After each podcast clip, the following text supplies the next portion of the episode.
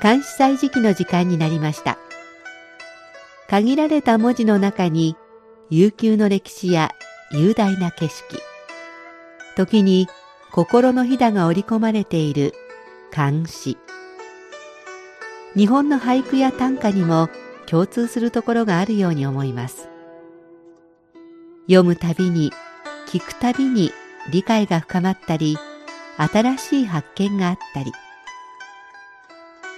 そんな監視の世界を旅してみましょう。ご案内は私、高橋恵子。中国語の朗読は応用でお届けします。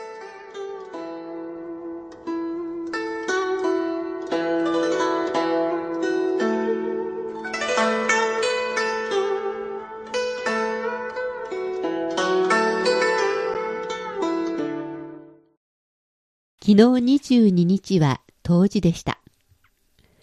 今年の北京は初雪もだいぶ早く、冬が来るのが早かったように感じていますが、それでも実際は寒さが一番厳しいのはこれからです。1月下旬の頃に寒さのピークを迎えるように思います。でも、冬至と聞くと寒さの峠を一つ超えたような気がします。中国ではこの冬至、昔は物が皆蘇生する一葉来福の節句として重要視されてきました。確かにこの日が過ぎると少しずつとはいえ昼間の時間が長くなってくるわけですから、やる気の目も少しずつ伸びていくようです。暦で新年を迎える前に、なんだか新しいスタートのピストルが鳴ったようで気持ちが一新されます。新しい目標に向かって、その新しい目標を考える前に、やっぱりここまでを振り返る時期でもありますね。今年はどんな年だったのか、やり残したことはないか、今年の目標は達成できたか、慌ただしさの中にも自分を見つめるきっかけを作ってくれる当時。私は結構気に入っています。さて、中国を代表する詩人は、この日をどんな風に捉えているのでしょうか。今日は徒歩の当時を紹介します。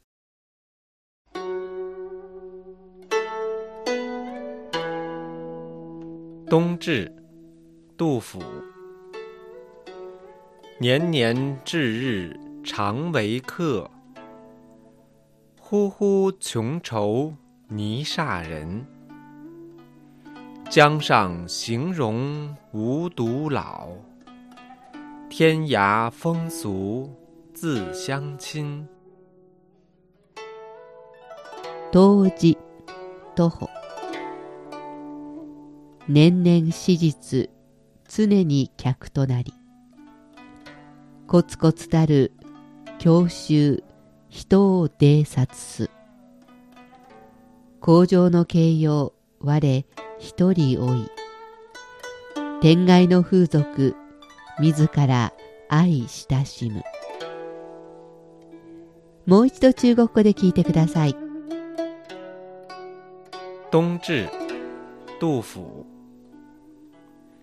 年年至日常为客，呼呼穷愁泥煞人。江上形容无独老，天涯风俗自相亲。毎年冬至の日は常に旅人で、甚だしい憂いが 旅人の私にこだわっている。長江のほとりに佇む私の要望は年老いて、ふるさとを遠く離れた土地の風俗にも自分から親しんでいる。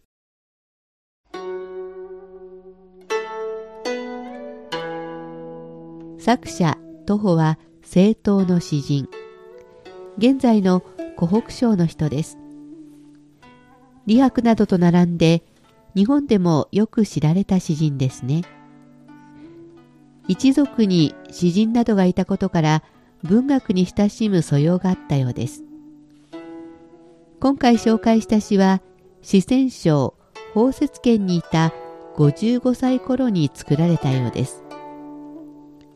この詩の後半でわかるのですが、雪が降った後の寒い冬至の日だったようです。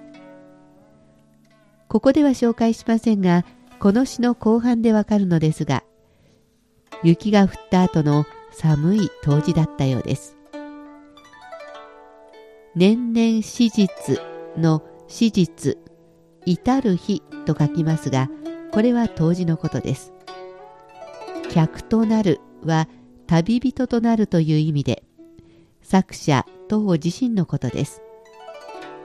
コツコツは失意の様子で、九州は甚だしい憂い。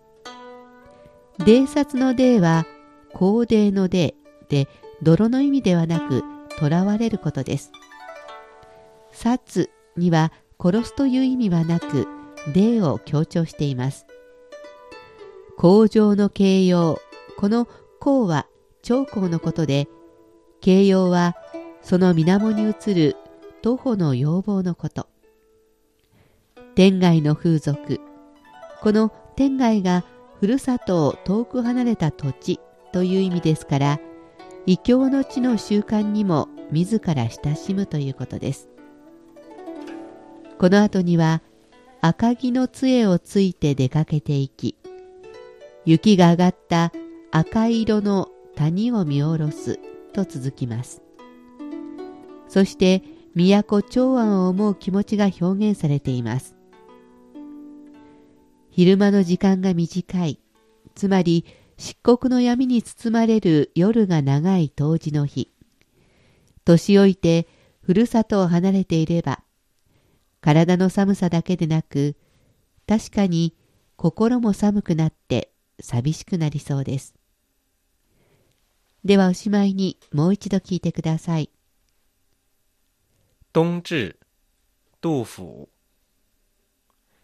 年年至日常为客，忽呼穷愁泥煞人。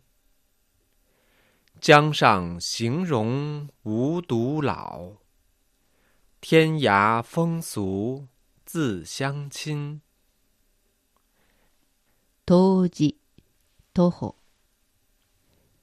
年々史実、常に客となり。コツコツたる九州人を伝察す。工場の形容、我一人追い。天外の風俗、自ら親しむ。毎年、冬至の日は常に旅人で、ふるさとにはいない。甚だしい憂いが旅人の私にこだわりまとわりつく。長江のほとりに佇む私の要望は年老いて、ふるさとを遠く離れた土地の風俗にも自ら親しんでいる。監視祭時期、今日は徒歩の冬至を紹介しました。